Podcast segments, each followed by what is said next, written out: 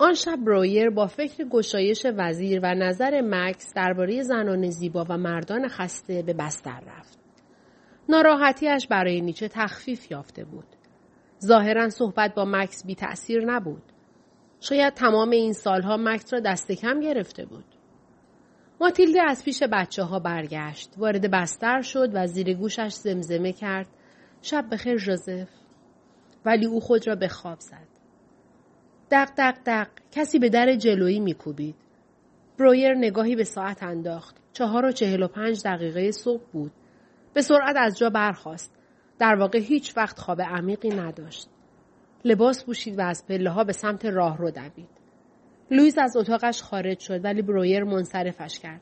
تا زمانی که بیدار بود خودش در را باز می‌کرد. نگهبان از اینکه او را بیدار کرده بود عذر خواست و گفت مردی برای یک مورد اضطراری مراجعه کرده است. برویر مرد مسنی را پایین پله ها و در سرسرا منتظر دید. کلاهی بر سر نداشت و معلوم بود راه درازی را طی کرده است. نفس نفس می‌زد.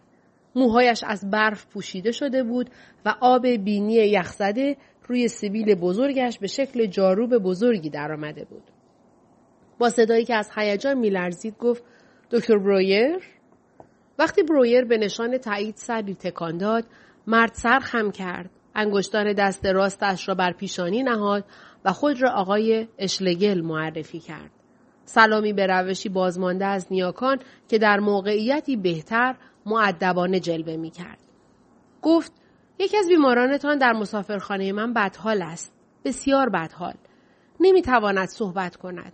ولی من کارت شما را در جیبش پیدا کردم. برویر کارت ویزیتی را که آقای اشلگل به دستش داده بود وارسی کرد. در یک طرف نام و آدرس او نوشته شده بود و در پشتش پروفسور فردریش نیچه استاد فلسفه دانشگاه بازل بیدرنگ تصمیم گرفت دستورات لازم را برای یافتن فیشمان و درشکهش به آقای اشلگل داد و گفت تا شما برگردید من آماده می شوم.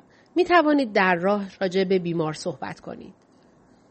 20 دقیقه بعد برویر و آقای اشلگل در حالی که خود را در پتو پیچیده بودند در خیابانهای سرد و برفی میراندند. مسافرخانه چی توضیح داد که پروفسور نیچه از ابتدای هفته در مسافرخانه اوست. یک میهمان بسیار خوب و بی سر.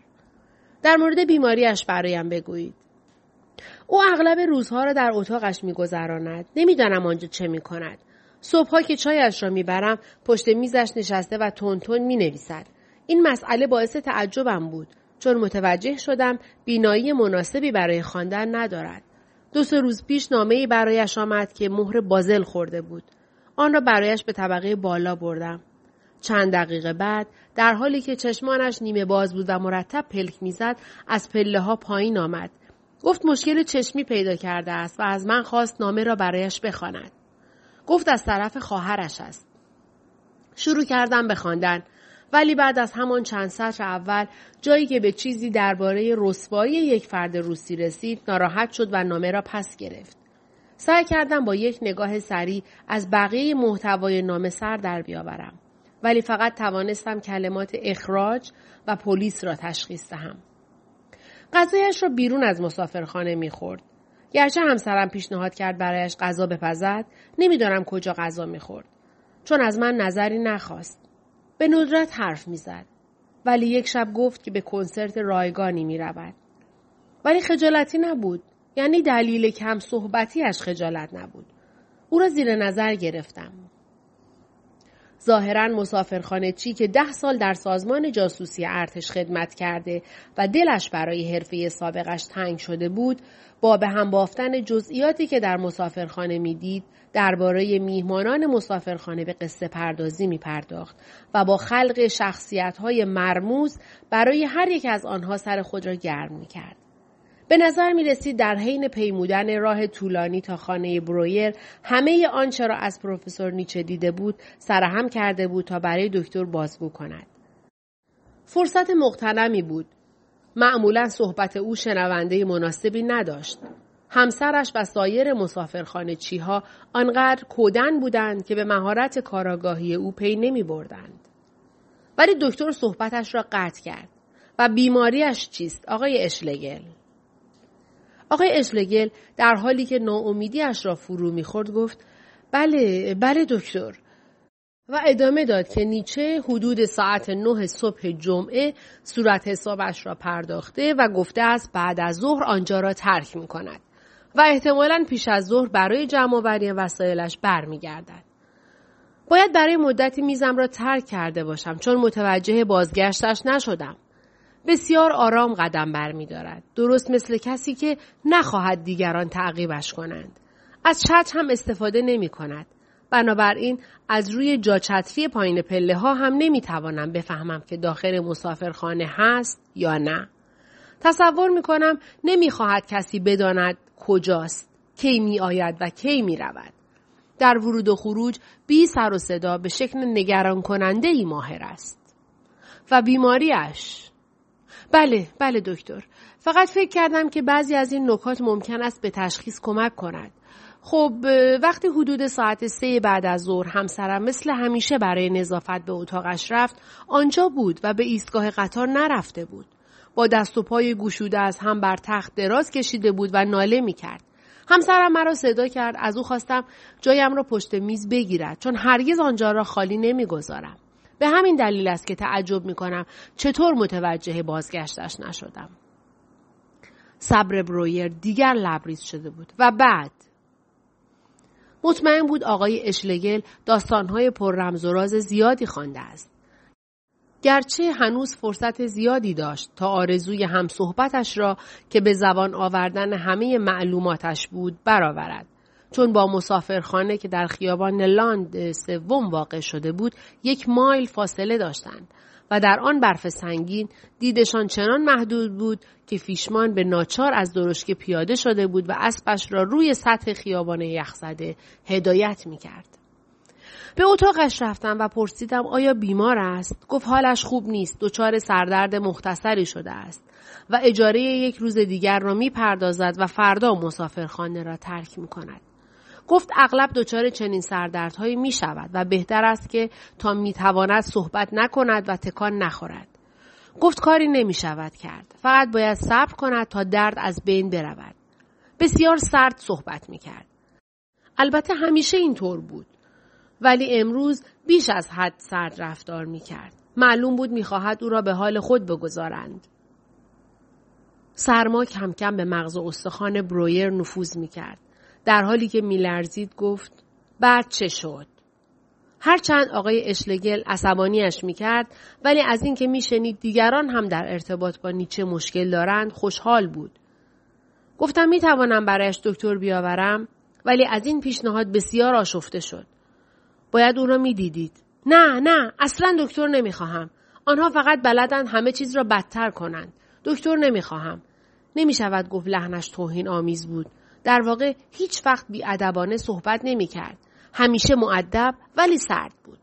می توان فهمید که در یک خانواده اصیل به دنیا آمده. شرط می بندم در یک مدرسه خصوصی خوب درس خوانده و به جاهای خوب سفر کرده است. اوایل فکر می کردم چرا به یک هتل گرانتر نرفته است. به لباسهایش دقت کردم از لباس مردم خیلی چیزها می توان فهمید. مارک مرغوب، پارچه مرغوب، دوخت خوب، کفش های چرم ایتالیایی ولی همه چیز حتی لباس های زیرش فرسوده بود. بسیار فرسوده و گاه رفو شده. دست کم ده سال است که نیمتنه ها را اینقدر بلند نمی دوزند. دیروز به زنم گفتم او یک نجیب زاده فقیر است که نمی‌داند چگونه در دنیای امروز روزگار بگذراند. چند روز پیش جرأت به خرج دادم و از او درباره اصالت نام نیچه پرسیدم. زیر لب چیزی درباره تبار لهستانیش زمزمه کرد. بعد از اینکه حاضر به پذیرفتن دکتر نشد چه اتفاقی افتاد؟ باز هم اصرار کرد که اگر تنها بماند حالش خوب می شود.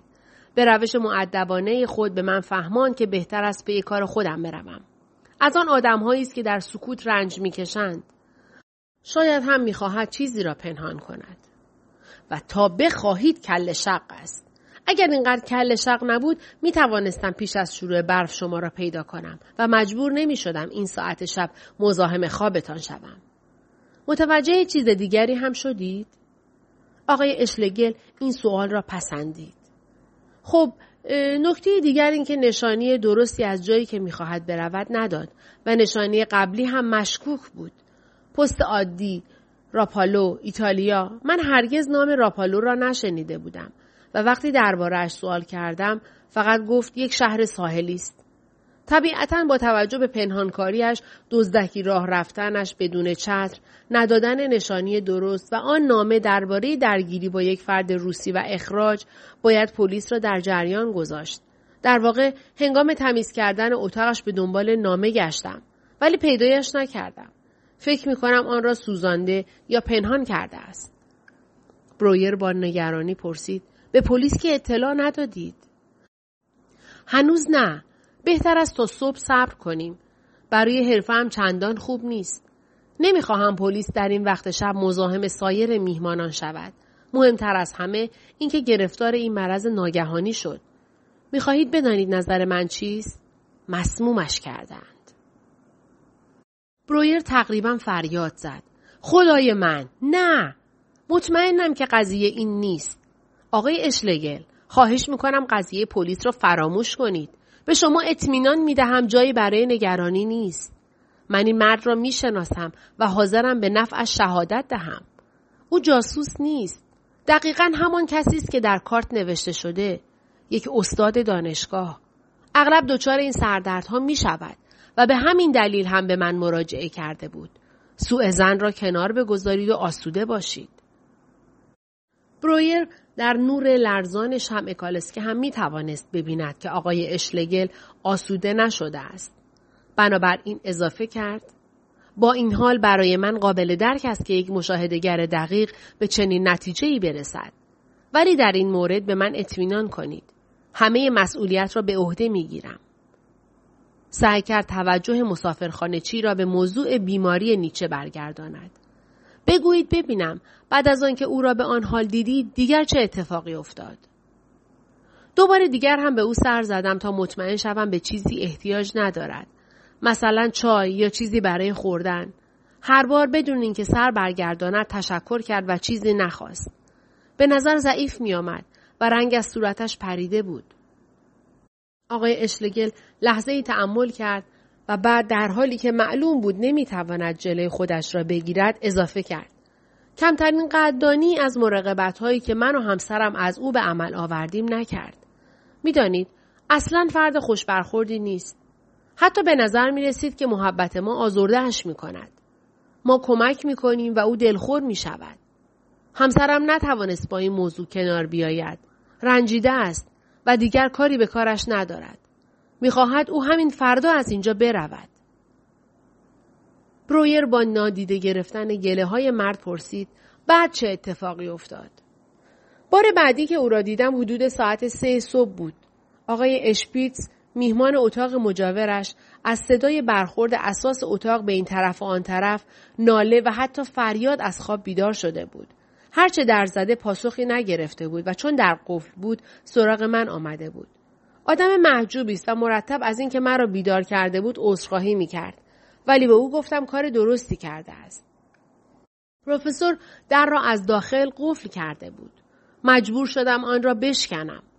باید از او بخواهم هزینه در را بپردازد.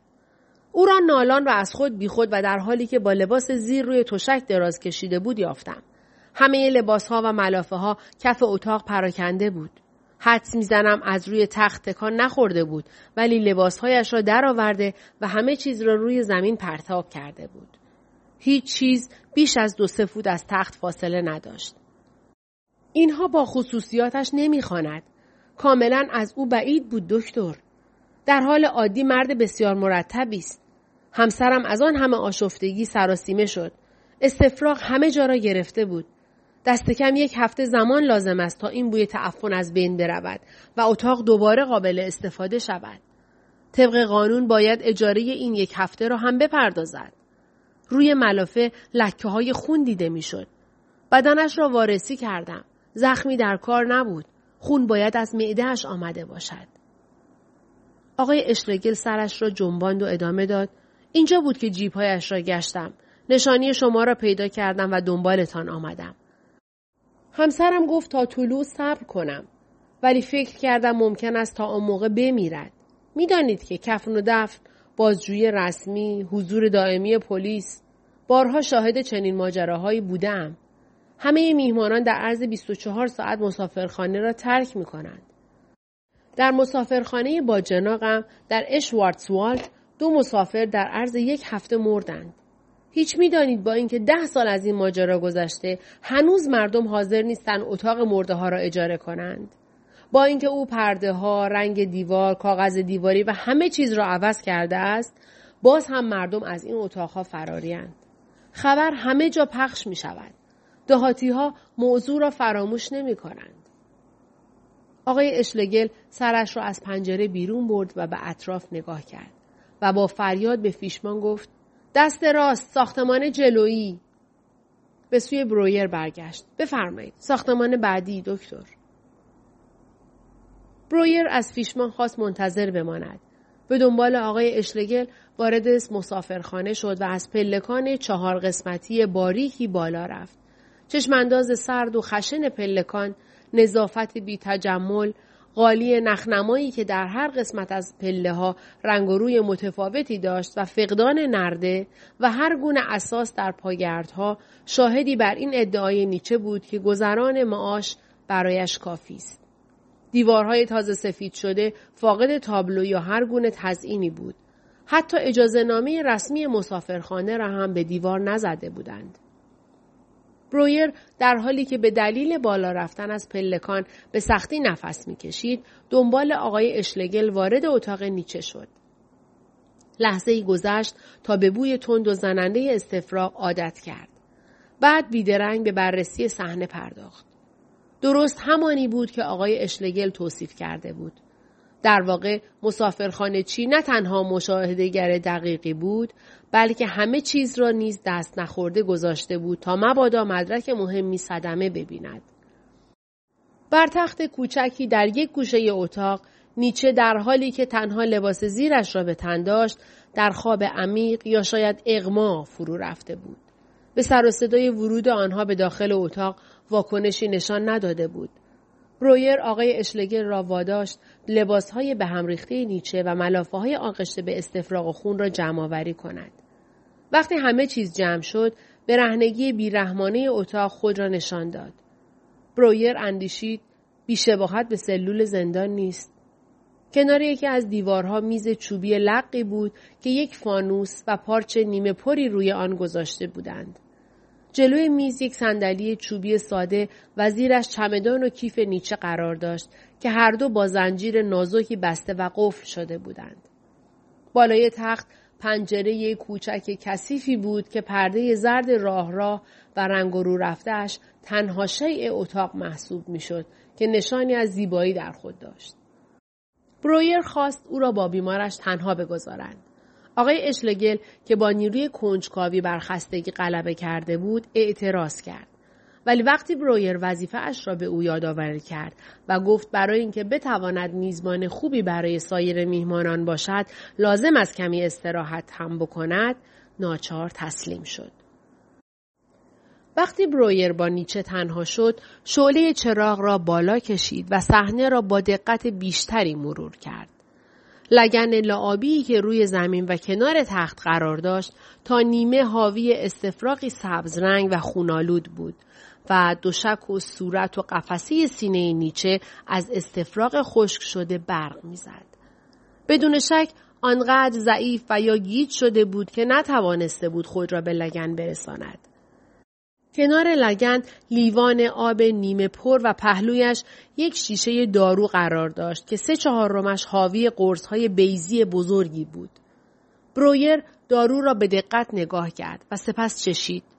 به احتمال زیاد کلورال هیدرات بود که در این صورت می توانست گیجی و خوابالودگی نیچه را توجیه کند. ولی مطمئن نبود چون نمی‌دانست قرص ها چه زمانی مصرف شده اند. آیا پیش از استفراغ همه محتویات معده فرصت کافی برای جذب دارو به داخل گردش خون وجود داشته است؟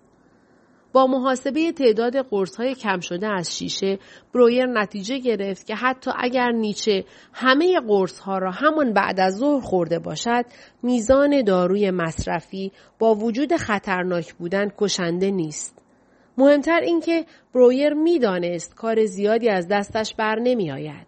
شستشوی معده معنی نداشت چون معده نیچه کاملا خالی بود.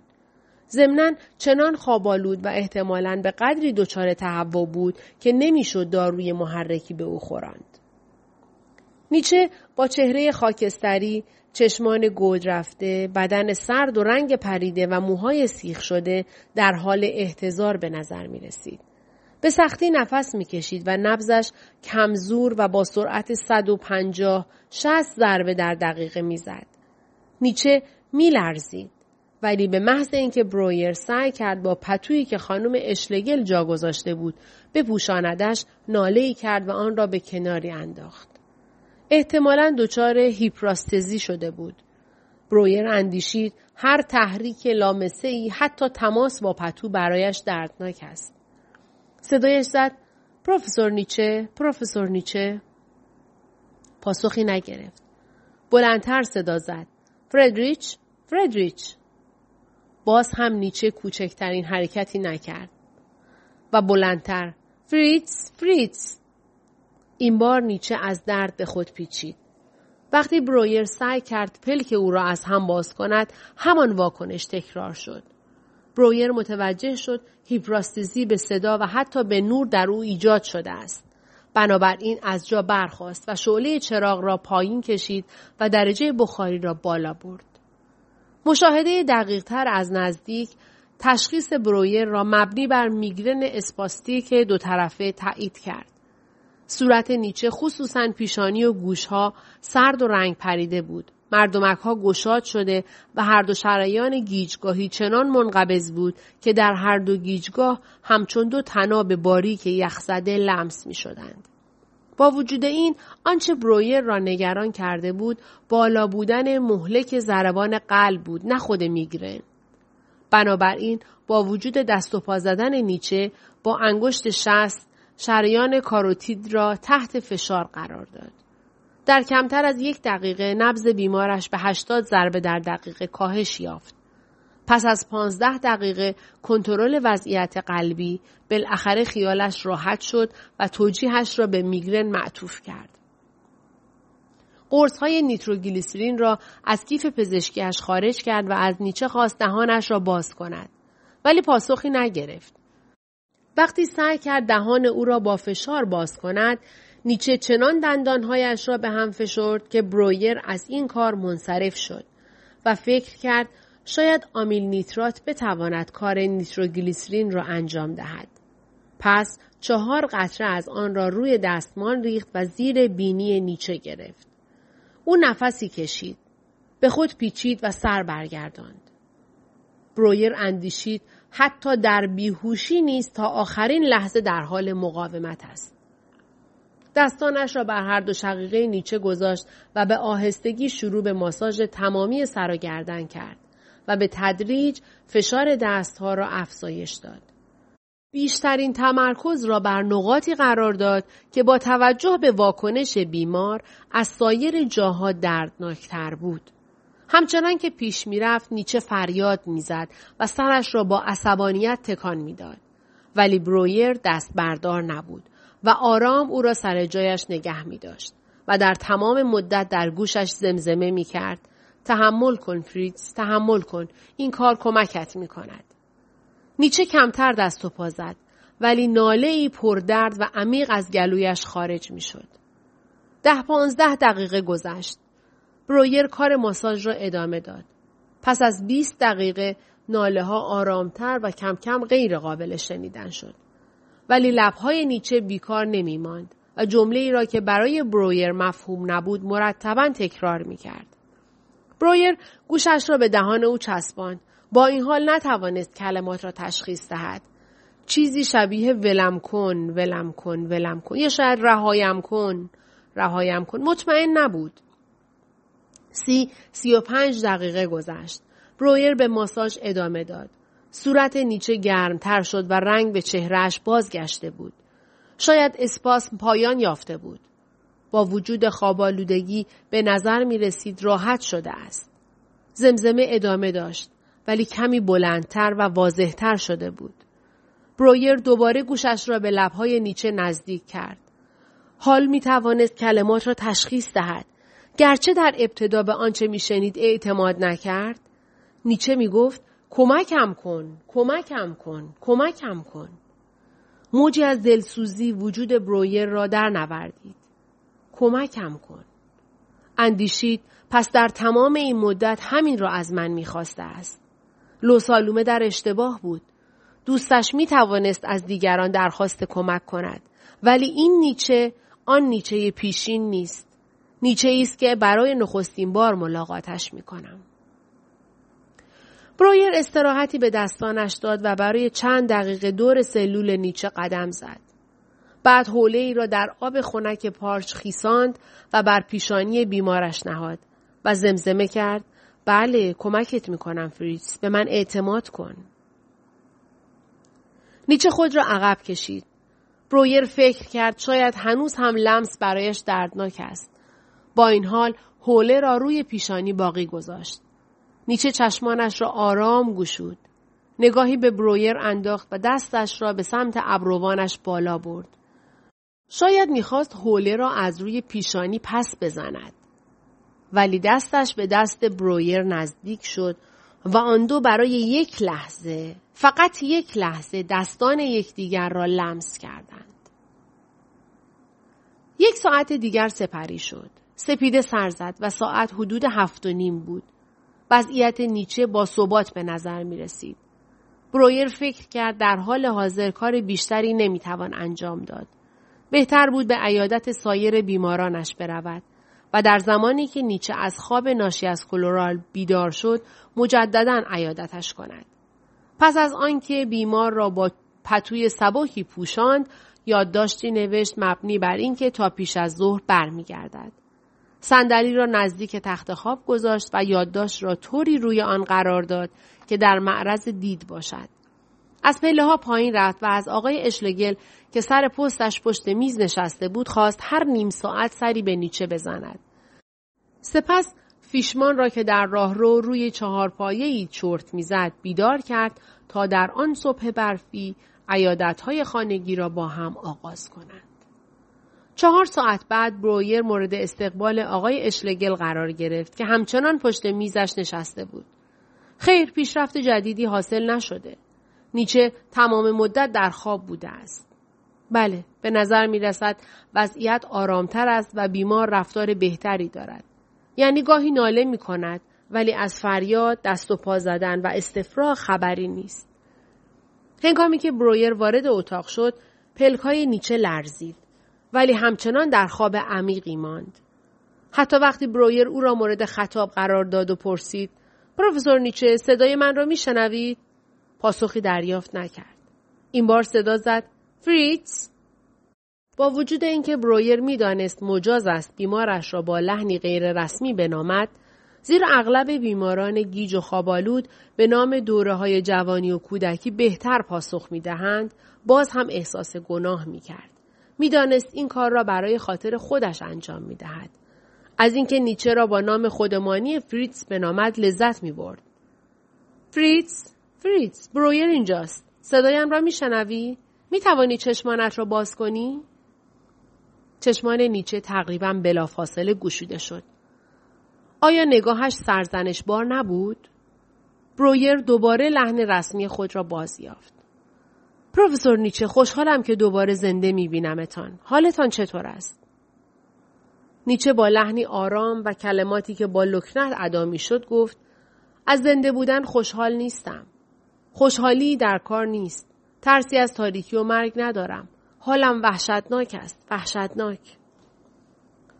برویر دستش را بر پیشانی نیچه قرار داد تا هم دمای بدن را تخمین بزند و هم او را تسلی داده باشد. نیچه با حرکتی سریع سرش را چند اینچ عقب کشید. برویر فکر کرد هیپراستزی هنوز باقی است. ولی بعد وقتی می‌خواست کمپرس آب سرد را بر پیشانی نیچه قرار دهد او با لحنی ضعیف و خسته گفت خودم می‌توانم این کار را بکنم و حوله را از دست برویر گرفت و بر پیشانی نهاد. سایر معاینات برویر امیدوار کننده بود. نبز بیمار 75 ضربه در دقیقه می‌زد. چهرهش گلگون شده و شراین گیجگاهیش از حالت اسپاسم خارج شده بود. نیچه گفت احساس می‌کنم جمجمه هم خورد شده. درد. دیگر تیز و زننده نیست بلکه عمیق شده است. درست مانند اینکه ضربه دردناکی به مغزم خورده باشد. گرچه حالت تهوع هنوز چنان شدید بود که نمی توانست دارو را فرو دهد ولی حالا دیگر قادر بود قرص نیتروگلیسرین را زیر زبان نگه دارد. در طول یک ساعت بعد برویر در کنار بیمارش نشست و با او که به تدریج رو به بهبود بود به صحبت پرداخت. نگرانتان بودم. ممکن بود از دست بروید. این مقدار کلورال هیدرات بیشتر سم است تا دارو. شما نیاز به دارویی دارید که منشأ میگرن را هدف قرار دهد یا درد را کاهش دهد. کلورال هیچ یک از این دو کار را نمی کند و تنها یک آرام بخش است. هنگام مواجهه با چنین دردی مقدار داروی مورد نیاز برای بیهوش شدن می تواند کشنده باشد. تقریبا داشت این اتفاق می افتاد. نبز شما به طرز خطرناکی نامنظم شده بود. نیچه تکانی به سرش داد. من در نگرانی شما شریک نیستم. در چه مورد؟ نیچه زمزمه کرد. در مورد نتیجه. منظورتان در مورد کشنده بودن داروست؟ در مورد هیچ چیز. هیچ چیز نگران نیستم. صدای نیچه به ناله ای میمانست. برویر هم صدایش را پایین آورد. دلتان می‌خواست بمیرید؟ چه زنده و چه در حال مرگ چه کسی اهمیت می‌دهد؟ هیچ کس. هیچ کس. برویر پرسید منظورتان این است که جایی در این دنیا نیست که فقدان شما در آن حس شود؟ کسی اهمیت نخواهد داد؟ سکوتی طولانی برقرار شد. هر دو مرد آرام در کنار هم ماندند و کمی بعد نیچه نفس عمیقی کشید. مانند اینکه دوباره به خواب رفته باشد. برویر چند دقیقه دیگر هم به او خیره شد و بعد یادداشتی به این مضمون که برای بعد از ظهر یا پیش از غروب باز خواهد گشت روی صندلی گذاشت. دوباره از آقای اشلگل خواست که چندین بار به بیمار سر بزند. ولی برای غذا مزاحمش نشود. چون پروفسور نیچه تا فردا نمی‌تواند غذای جامدی را در معده تحمل کند. کمی آب جوش برایش مناسب است. وقتی برویر ساعت هفت عصر به مسافرخانه بازگشت با ورود به اتاق نیچه بر خود لرزید. در نور ضعیف شمعی که سایه های لرزانی بر دیوارها پدید آورده بود، بدن نیچه را دید که در تاریکی بر تخت آرمیده است. در حالی که دستهایش را صلیبوار بر سینه نهاده. یک دست لباس مشکی به تن دارد و کفش های سیاه سنگینی به پا کرده است. برویر حیران بود که آیا این تصویر پیشبینی مرگ نیچه در تنهایی و بدون مراسم سوگواری است؟ ولی نیچه نه مرده بود نه خواب. به محض شنیدن صدای ورود برویر جانی گرفت و علا رقم درد زیاد با کوشش فراوان نشست. در حالی که سرش را در دستانش گرفته و پاها را از تخت آویزان کرده بود به برویر اشاره کرد که بنشیند. حالا حالتان چطور است؟ سرم هنوز با یک گیره پولادین فشرده می شود. معدم نوید می دهد که دیگر هرگز غذایی را نخواهد پذیرفت. گردن و پشتم اینجا نیچه پشت گردن و کناره های فوقانی کتفش را نشان داد. به شدت دردناک است. در کنار همه اینها باید بگویم حالم بسیار بد است. برویر در لبخند زدن تردید داشت. تنز غیر منتظره موجود در کلام نیچه را یک دقیقه بعد زمانی دریافت که متوجه پوزخند خود او شد. ولی دست کم احساس می کنم در وضعیت آشنایی هستم. پیش از این بارها و بارها چنین دردی را تجربه کردم. پس این نمونه از یک حمله میگرن شما بود. نمونه؟ نمونه؟ بگذارید ببینم. از نظر شدت می توانم بگویم بسیار شدید بود. در صد حمله اخیری که داشتم تنها پانزده یا بیست حمله چنین شدید بوده است. با این حال حملات بدتری هم داشتم. چطور؟ مدت بیشتری ادامه میافت. درد اغلب دو روز طول می کشید. دکترها می‌گویند چنین حالتی نادر است. برویر می‌خواست بداند که نیچه از شانزده ساعت گذشته چه به یاد دارد. کوتاه بودن این حمله را چطور توجیه می کنید؟ هر دوی ما پاسخ این سوال را خوب می‌دانیم دکتر برویر. من از شما سپاسگزارم. اگر شما نبودید هنوز روی این تخت از درد دست و پا می. کاش روش بهتری برای تلافی وجود داشت ولی باید به آنچه رایج است تن در داد. احساس من در مورد بدهی و وجهی که باید پرداخت کنم تغییری نکرده است. انتظار دارم صورت حسابی که برایم میفرستید زمانی را که این گونه به من اختصاص دادید نیز شامل شود.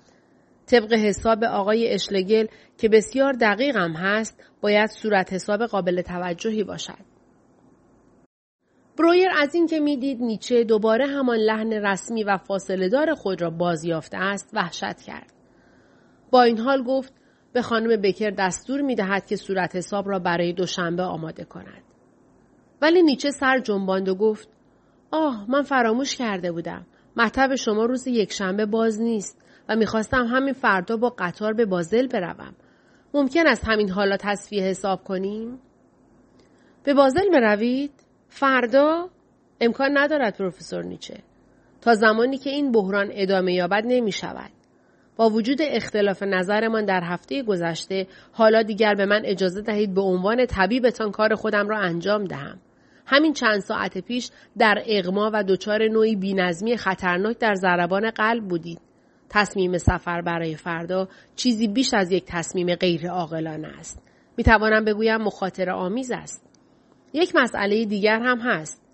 بسیاری از حملات میگرن در صورتی که استراحت کافی به دنبال نداشته باشد بلافاصله عود می کند. خود شما هم حتما چنین تجربه ای داشته اید. نیچه برای یک لحظه سکوت کرد. معلوم بود که به حرفهای برویر فکر می کند. بعد سری جنباند. توصیه شما رعایت خواهد شد. موافقت می کنم که یک روز دیگر هم بمانم و دوشنبه بروم. ممکن است صبح دوشنبه شما را ببینم؟ برویر سری به نشان موافقت تکان داد. منظورتان برای صورت حساب است؟ بله، ضمنا ممنون خواهم شد اگر گزارش مشاوره و توصیف درمانی را که منجر به قطع این حمله شد از شما دریافت کنم. روش های کاربردی شما می تواند مورد استفاده جانشینان شما خصوصا پزشکان ایتالیایی قرار گیرد. چون من چند ماه آینده را در جنوب می گذرانم. چنین حمله شدیدی نیاز به گذراندن زمستان دیگری را در اروپای مرکزی گوشزد می کند. پروفسور نیچه بهتر است به جای بحث و جدل بیشتر استراحت کنید و آسوده باشید. فقط به من اجازه دهید تا پیش از ملاقاتمان در روز دوشنبه دو سه مرتبه دیگر شما را به دقت معاینه کنم. پس از آنچه امروز برایم انجام دادید ناچارم به حرفتان گوش کنم. برویر تک تک کلمات را پیش از به زبان آوردن سبک سنگین می کرد. می‌دانست این موقعیت می تواند آخرین بختش باشد. اگر شکست بخورد نیچه بعد از ظهر دوشنبه در قطار بازل خواهد بود. به سرعت به خود یادآوری کرد که اشتباهات گذشته اش را تکرار نکند. به خود گفت خون سرد باش. سعی نکن فریبش بدهی. او بسیار باهوشتر از این هاست. بحث نکن چون میبازی. حتی اگر پیروز شوی هم باخته ای. و آن یکی نیچه آنکه می‌خواهد بمیرد ولی با وجود این درخواست کمک می کند. آنکه به او قول یاری دادی آن نیچه اینجا حضور ندارد. سعی نکن با او حرف بزنیم. پروفسور نیچه ابتدا اجازه بدهید تأکیدی بر بیماری شب گذشته تان داشته باشم. قلب شما به شکل خطرناکی نامنظم می‌زد. و هر لحظه ممکن بود از کار باز بماند. علتش را نمی‌دانم و برای ارزیابی نیاز به زمان دارم. ولی معتقدم این مسئله نه ناشی از میگرن بود و نه به دلیل مصرف زیاد کلورال. تا کنون ندیدم کلورال چنین تأثیری داشته باشد. این نخستین مسئله است که باید حل کنم. دومی مسئله کلورال است. میزان مصرف شما کشنده است. شاید استفراغ ناشی از میگرن جانتان را نجات داد. به عنوان طبیبتان از چنین رفتار خود ویرانگرانه ای از جانب شما اظهار نگرانی می کنم. نیچه سرش را میان دستها گرفت و با چشمان بسته شروع کرد به سخن گفتن. دکتر برویر مرا میبخشید نمی‌خواستم سخنانتان را قطع کنم ولی میترسم مغزم چنان تنبل شده باشد که آنچه را می‌خواهم بگویم فراموش کنم. زمان خطور فکر نوظهور بهترین زمان صحبت درباره آن است. در مورد کلورال غیر عاقلانه رفتار کردم. باید از تجربیات مشابه پیشین پند می گرفتم. قرار بود فقط یک قرص کلورال بخورم چون تیغه تیز درد را کند می کند و شیشه کلورال را به چمدان برگردانم.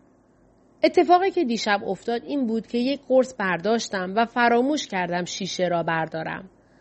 بعد وقتی کلورال اثر کرد گیج شدم و فراموش کردم که قرص خوردم و در نتیجه یکی دیگر خوردم. فکر می کنم این اتفاق چند بار تکرار شد.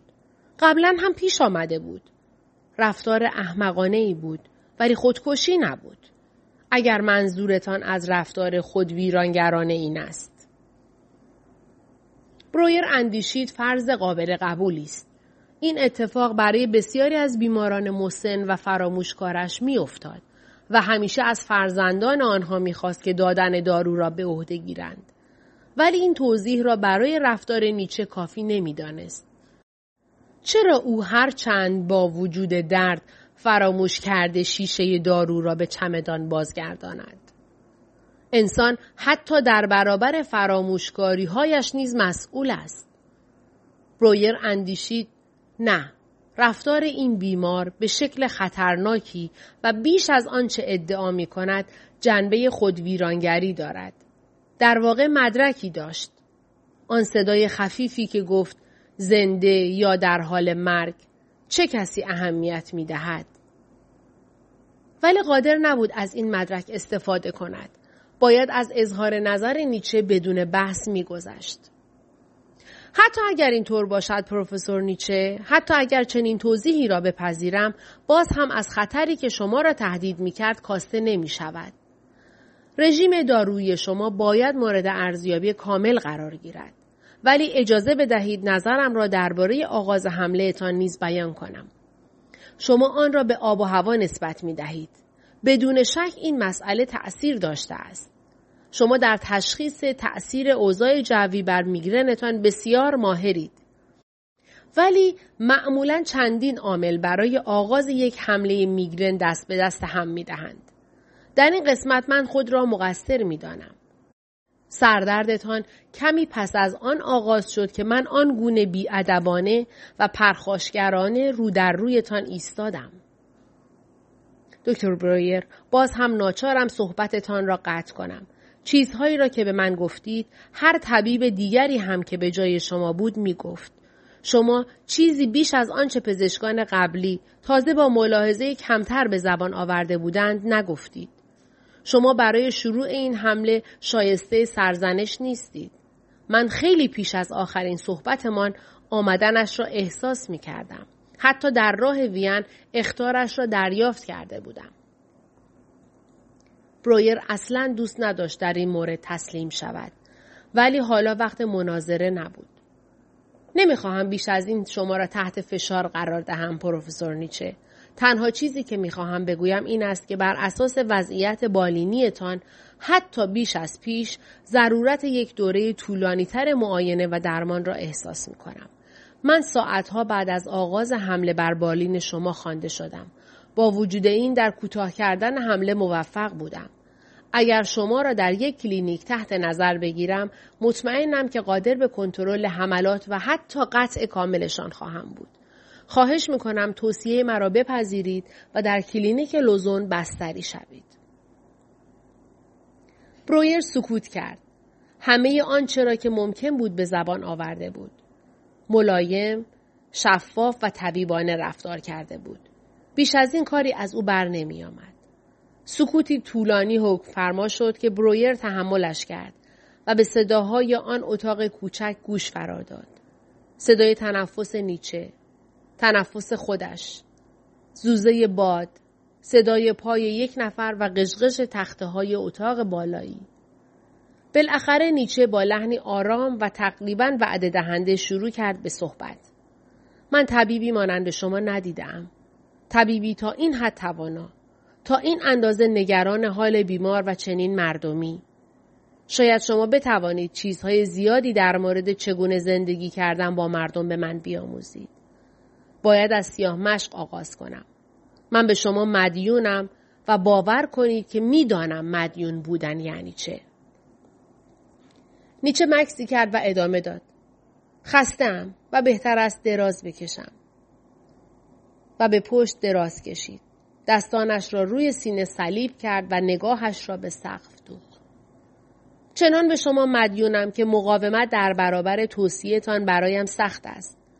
ولی دلایلی که دیروز با شما در میان نهادم راستی دیروز بود؟ انگار ماها پیش با هم صحبت کرده ایم. دلایل پوچی نبود و آنها را برای مخالفت با شما از خود در نیاورده بودم. اگر کتابهایم را بیشتر مطالعه کنید خواهید دید که چگونه این دلایل ریشه در عمق فکر و وجودم دارند. قدرت این دلایل حتی امروز از روز پیش بیشتر است. نمی‌دانم چرا اینطور است. امروز نمی‌توانم بیش از این خودم را درک کنم. بدون شک حق با شماست. کلورال برای من مفید نیست. داروی مناسبی برای کارکرد مغزیم نیست. حتی حالا هم تفکر واضحی ندارم. با وجود این قدرت دلایلی که به شما ارائه دادم همین حالا دهها و حتی صدها برابر شده است. سرش را گردان و به برویر چشم دوخت. تقاضا می کنم دست از کوشش هایی که برای من می کنید بردارید. رد کردن توصیه شما و پیشنهاد فعلیتان و نپذیرفتن مکرر من تنها احساس حقارت را در من که خود را مدیون شما می‌دانم بیشتر می کند. خواهش می کنم. دوباره روی برگرداند. حالا بهتر است استراحت کنم و شما هم بهتر است به خانه بازگردید. یک بار در صحبتها به خانوادهتان اشاره کردید. میترسم از من برنجند که البته حق هم دارند. می‌دانم امروز وقتتان را بیشتر با من گذرانده اید تا با آنها. تا دوشنبه دکتر برویر. این را گفت و چشمانش را بست. برویر پیش از خروج گفت در صورت نیاز کافیست آقای اشلگل قاصدی روانه کند تا او در عرض یک ساعت خود را برساند. حتی اگر یک شنبه باشد. نیچه تشکر کرد ولی چشمانش را نگشود. برویر همینطور که از پله های مسافرخانه پایین می‌رفت از کنترل و انعطاف پذیری نیچه در شگفت بود. حتی در بستر بیماری در اتاق زشتی که بوی انقلاب چند ساعت پیش هنوز از آن به مشام می‌رسد در زمانی که هر بیمار میگرنی از اینکه بتواند در گوشه بنشیند و نفس بکشد سپاسگزار است ذهن نیچه به تفکر می‌پردازد و کار می‌کند ناامیدیش را پنهان می‌کند برای بازگشت برنامه می ریزد. از اصول خود دفاع می کند. به طبیبش اصرار می کند که نزد خانوادهش بازگردد. برگه گزارش مشاوره را درخواست می کند و به فکر صورت حسابی است که زحمت پزشکش را جبران کند. کنار کالسکه به این نتیجه رسید که ساعتی پیاده روی به حالش مفید خواهد بود. می‌دانست منتظر ماندن در سرما کار سختی است. پس با یک فلورین طلا برای شامیداغ فیشمان را مرخص کرد و در خیابانهای پوشیده از برف به راه افتاد. می‌دانست نیچه روز دوشنبه وین را به مقصد بازل ترک می کند. چرا این موضوع تا این حد برایش مهم بود؟ هرچه عمیقتر به این سوال می اندیشید، کمتر به پاسخ می رسید. تنها این را می‌دانست که نیچه برایش اهمیت دارد و به شکل غیرعادی به سوی این مرد کشیده می شود. با حیرت اندیشید شاید چیزی از خودم را در نیچه می بینم. ولی چه چیز؟ ما در پیشینه، فرهنگ و نقشه زندگی از اساس با یکدیگر متفاوتیم. آیا به زندگیش رشک می‌برم؟ در چنین زندگی سرد و تنهایی چه چیزی برای رشک بردن هست؟ برویر اندیشید احساساتم نسبت به نیچه مطمئنا ارتباطی با احساس گناه ندارد. به عنوان یک طبیب همه آنچه وظیفه هم حکم کرده انجام دادم. در این زمینه مقصر نیستم. حق با خانم بکر و مکس بود. کدام طبیب دیگری حاضر بود چنین زمان طولانی را به بیمار متکبر گزنده و خشمگین کننده او اختصاص دهد. و چه بی حاصل؟ با چه اعتقادی و بی آنکه بیهوده لاف بزند مباهات کرده بود که بهترین سخنران تاریخ بازل بوده است و یا اینکه مردم در سال 2000 شجاعت و جسارت خواندن نوشته هایش را خواهند یافت. ولی برویر هیچ یک از این حرفها را به دل نگرفته بود. شاید حق با نیچه بود. همانا نصر و گفتارش قانع کننده و افکارش حتی افکار نادرستش به شکلی نیرومندانه روشنگر بود. دلیلش هرچه بود برویر به اهمیتی که برای نیچه قائل بود اعتراضی نداشت. در مقایسه با خیالات یغماگر و نافذی که در ارتباط با برتا داشت این اشتغال ذهنی با نیچه بی خطر و حتی مفید به نظر می آمد. در واقع برویر احساس می کرد رویارویی با این مرد عجیب برایش نوعی رهایی به ارمغان خواهد آورد. برویر همچنان پیش می رفت. آن انسان دیگری که در نیچه لانه کرده و در او مخفی شده بود مردی که درخواست کمک می کرد حالا کجا بود؟ برویر مرتب به خود می گفت آن مرد دست مرا لمس کرد. چگونه می توانم دوباره به او دست یابم؟ باید راهی باشد. ولی او مصمم است دوشنبه وین را ترک کند. آیا راهی برای متوقف کردنش نیست؟ باید راهی باشد. بالاخره از تفکر باز ایستاد اما پاهایش به رفتن ادامه داد تا او را به خانه گرم و روشنش و نزد فرزندانش و ماتیلده دوست داشتنی که دیگر دوستش نداشت برساند. تنها بر هوای سردی تمرکز کرد که به درون می‌داد. در گهواره ریه ها می و سپس چون ابری از بخار بیرون می‌داد. به صدای باد، صدای قدمهایش و یخی که زیر پایش می شکست گوش فرا داد. و ناگهان راه چاره را یافت. تنها راه چاره. گامهایش سرعت گرفت تا وقتی که به خانه برسد برف را زیر پا خورد کرد و با هر قدم با خود خواند. راهش را یافتم. راهش را یافتم.